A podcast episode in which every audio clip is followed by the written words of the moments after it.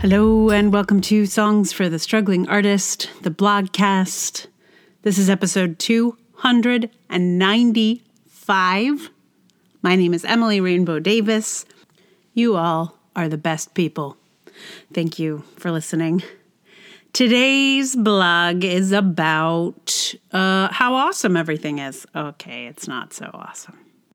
I mean, right this second, we are at the like two year mark for the shutdown in New York, certainly. So we've been dealing with this pandemic business for over two years now, which is really something. Uh, I hope everybody is doing okay. Uh, I'm sure not everybody is. In fact, I know not everybody is. So if you're having a, a tough moment, I'm with you and I'm I don't know I don't know what we do. Uh, but this blog is not so much about the two year mark uh, because I wrote it in February, but it is about kind of what I imagined we'd return to. Um, I wrote a little something in a similar vein last year, uh, but this is a more. This is a year later with this a similar idea. Um, yeah, so why don't I read it to you? It uh, it is called "This Reboot Sucks." I guess I never imagined a dystopia would be so dull. Dystopian novels are full of marauding bands and dramatic battles. This is like sitting in the waiting room of a corporate marketing agency, waiting to join a focus group you really don't want to join, but are hoping they're going to pay you enough to make the trip worthwhile. Just sitting here, waiting for someone boring to call your name in a mask. When the pandemic hit NYC in March of 2020 and all of the performing arts shut down, when nearly everyone I know here lost work, when everyone fled to the country or back to their parents' houses in other states, I imagined this decimated arts landscape might be radically reconfigured when we got back to it. I thought we might experience the good parts of the post pandemic life, like in the novel Station 11, with fewer horse drawn carts. I thought, oh, maybe the city will return to its kind of dirty, gritty, scrappy, sort of affordable form, like in the 80s. Sure, there might be a parallel crime surge or something, but I did start imagining a future like in After Hours or Madonna's life in Desperately Seeking Susan, but in theater, of course. Downtown would rise again. We'd put on wild buffoon shows or cartoon craziness like we used to. It wouldn't cost a year's tuition to just put on a little something. So we'd get out there and make some old fashioned, passionate, cheap art. It's not like that. I mean, the pandemic is, for sure, not over. But even from here, I can tell we're not going back to a more artist friendly time. We're already leaning harder into all the things that sucked before. Some shows came back, but only the giant machine sort of shows can afford to run in this environment. So mostly that's all there is. When and if I did get back in the game of producing shows, I would now have far fewer venues to choose from, and the spaces for rehearsal would also be much diminished. Will they be cheaper to rent? I doubt it. Every single one of these places has had to endure total shutdowns for nearly two years without any significant support from the government. They couldn't possibly be cutting prices in that kind of environment. It feels like everything that sucked about the performing arts world has not only remained, but gotten much worse. And it's not just theater, of course. The wealth gap has widened enormously not just because the poor have gotten poorer, but because billionaires have gotten 62% richer. And we get a new billionaire every day. This was a problem before, but now it is much worse. I'm guessing this is true for most things. Are the arts elitist and only for the most privileged to find success in? Now more than ever. Were there few opportunities to pry open the closed doors before? There were very few before, and now those are even fewer. Was it hard for artists to make a living before? Yes. And now it's 10 times as hard. And might you need a day job, my sweet artists? Well, teaching artist jobs are almost non existent. Food service is a highly risky, dangerous environment. Many of the fantastic, affordable restaurants frequented by nice people have closed because it's mostly assholes out there at the tables now. Your favorite little home away from home is probably gone, but the asshole factory is doing great. Offices don't tend to hire temps to work from home. I would imagine that dog walkers have lost business because their clients are home and happy to walk their pets themselves.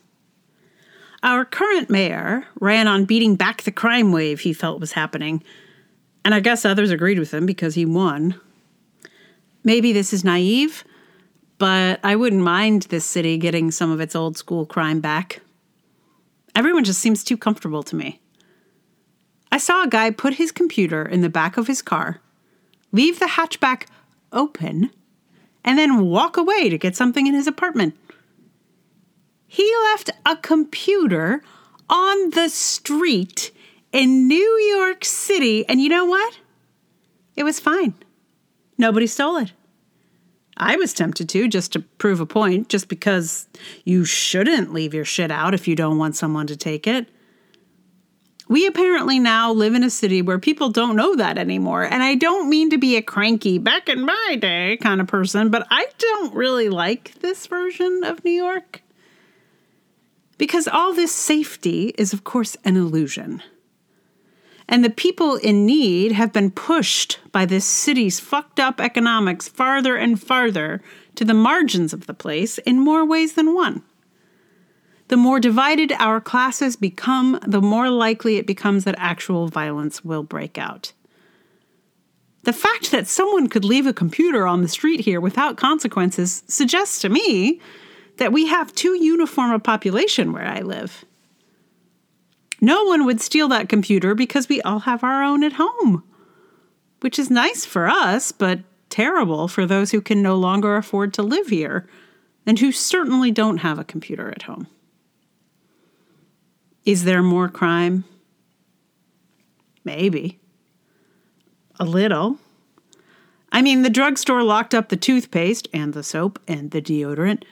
The porch pirates are active, and my local gourmet corner store now has a security guard peering over folks' shoulders at all times. But these are all signs of economic strife more than anything. People are mostly stealing hygienic items and food. Maybe if folks could get a little economic relief out there, those things would even out. But what do I know? I'm just an artist who hasn't set foot in the place of my primary art in almost two years. Back when I had a band, and this was 20 years ago, so take this with a grain of salt, we sometimes rehearsed at one of our band members' studio apartment in the East Village. We couldn't imagine how he managed to afford to live there because the rents were so high. I tremble to imagine what they are now.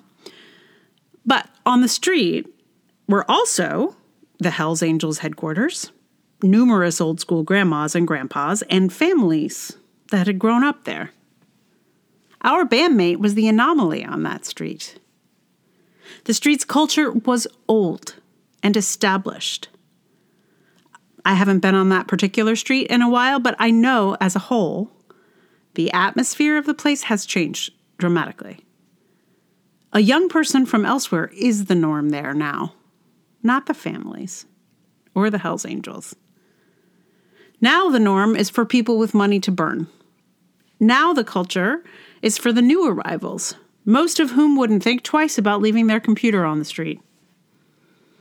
All I'm saying is, I'd trade the safety of that computer for a richer culture and a more affordable living for everyone. Could we have both? I don't know. I guess that would be nice. I guess I was hopeful for a minute that the crisis would lead to a beautiful rebirth. And now I'm looking at a world that is putting itself back together with all its worst features. Not a horse drawn performance stage in sight. So this one came out a month ago. I probably wrote it a month and a half ago, would be my guess.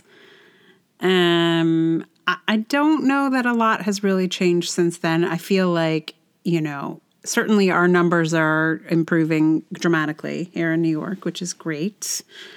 Um, and I think it is making an impact in terms of what's opening back up and what's available. I'm getting a lot of flyers for expensive shows that are finally being produced in various places that didn't have shows before. So I guess that's progress. I still haven't seen a show, but I'm definitely thinking about it. I really am. Uh, so I don't know. Anyway, I'm still producing an audio drama with my theater company, so we're not back out there live in the streets just yet. Uh, this sort of virtual space is a little bit more manageable under the circumstances. And unfortunately, I am not particularly optimistic about the circumstances. I don't know what it's going to take to like turn it around. Like the other day, a friend was telling me that the rents in Manhattan have have gone up now. So they are, I think, the highest they've ever been. Just ridiculous. Like, oh, great! This is we we did all this, and now now it's really unaffordable for everyone. Whee!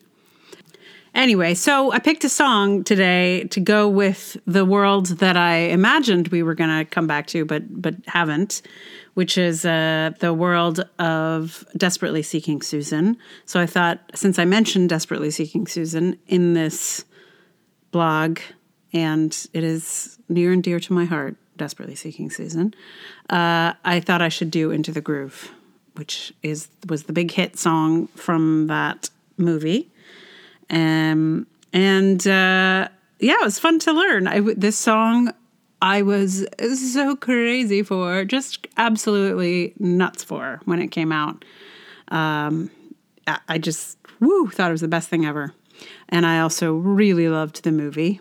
Um, huge impact on me. Desperately seeking Susan. I think I must have been in middle school at the time. Um, yeah, big, very big. Uh, so I'm going to play for you uh, Into the Groove in just a moment. Meanwhile, thank you for listening. I know this is not an easy one, and I thank you for hanging out with me in it. And uh, if you would like to support the podcast, please tell someone about it, write reviews, uh, like, subscribe, all the things. If you would like to support it with your dollars. That would be amazing and super helpful. This struggling artist business that I named this thing is for real.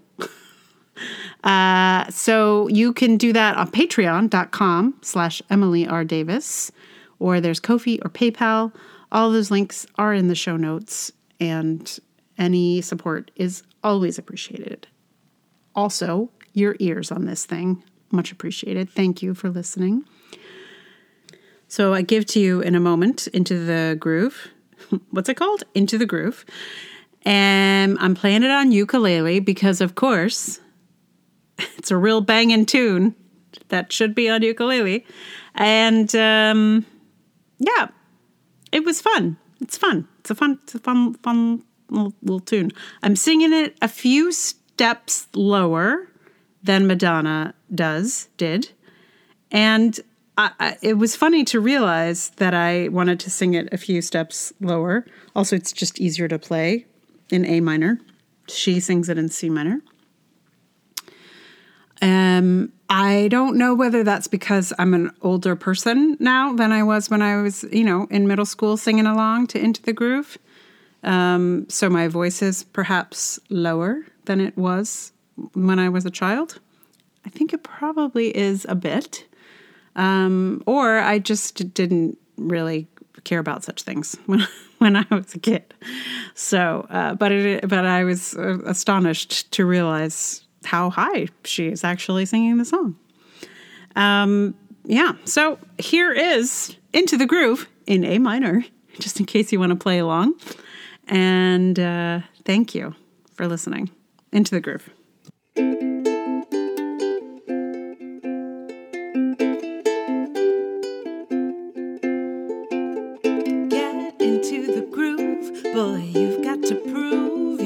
love to me. Yeah, get up on your feet. Yeah, step to the beat. Boy, what will it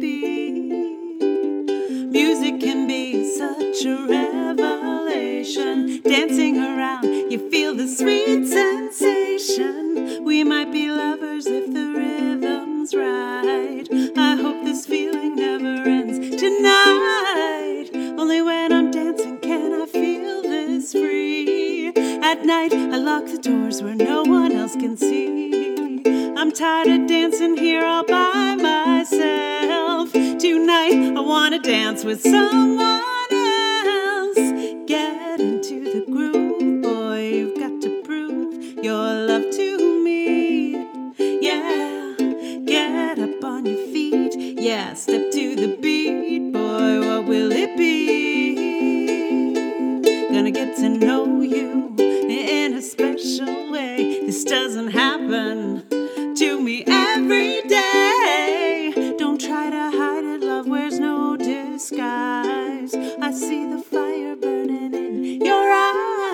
breeze. Only when I'm dancing can I feel this free. At night, I lock the doors where no one else can see. I'm tired of dancing here all by myself. Tonight, I wanna dance with someone.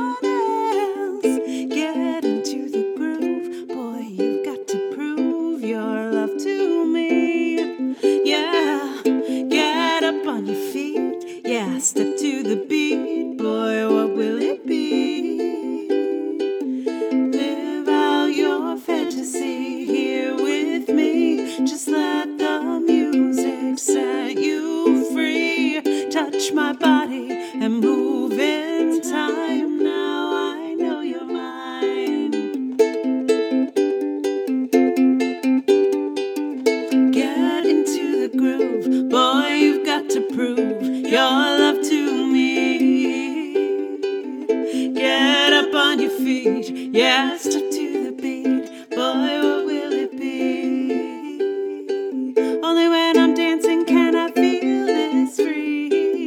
at night. I lock the doors where no one else can see. I'm tired of dancing here all by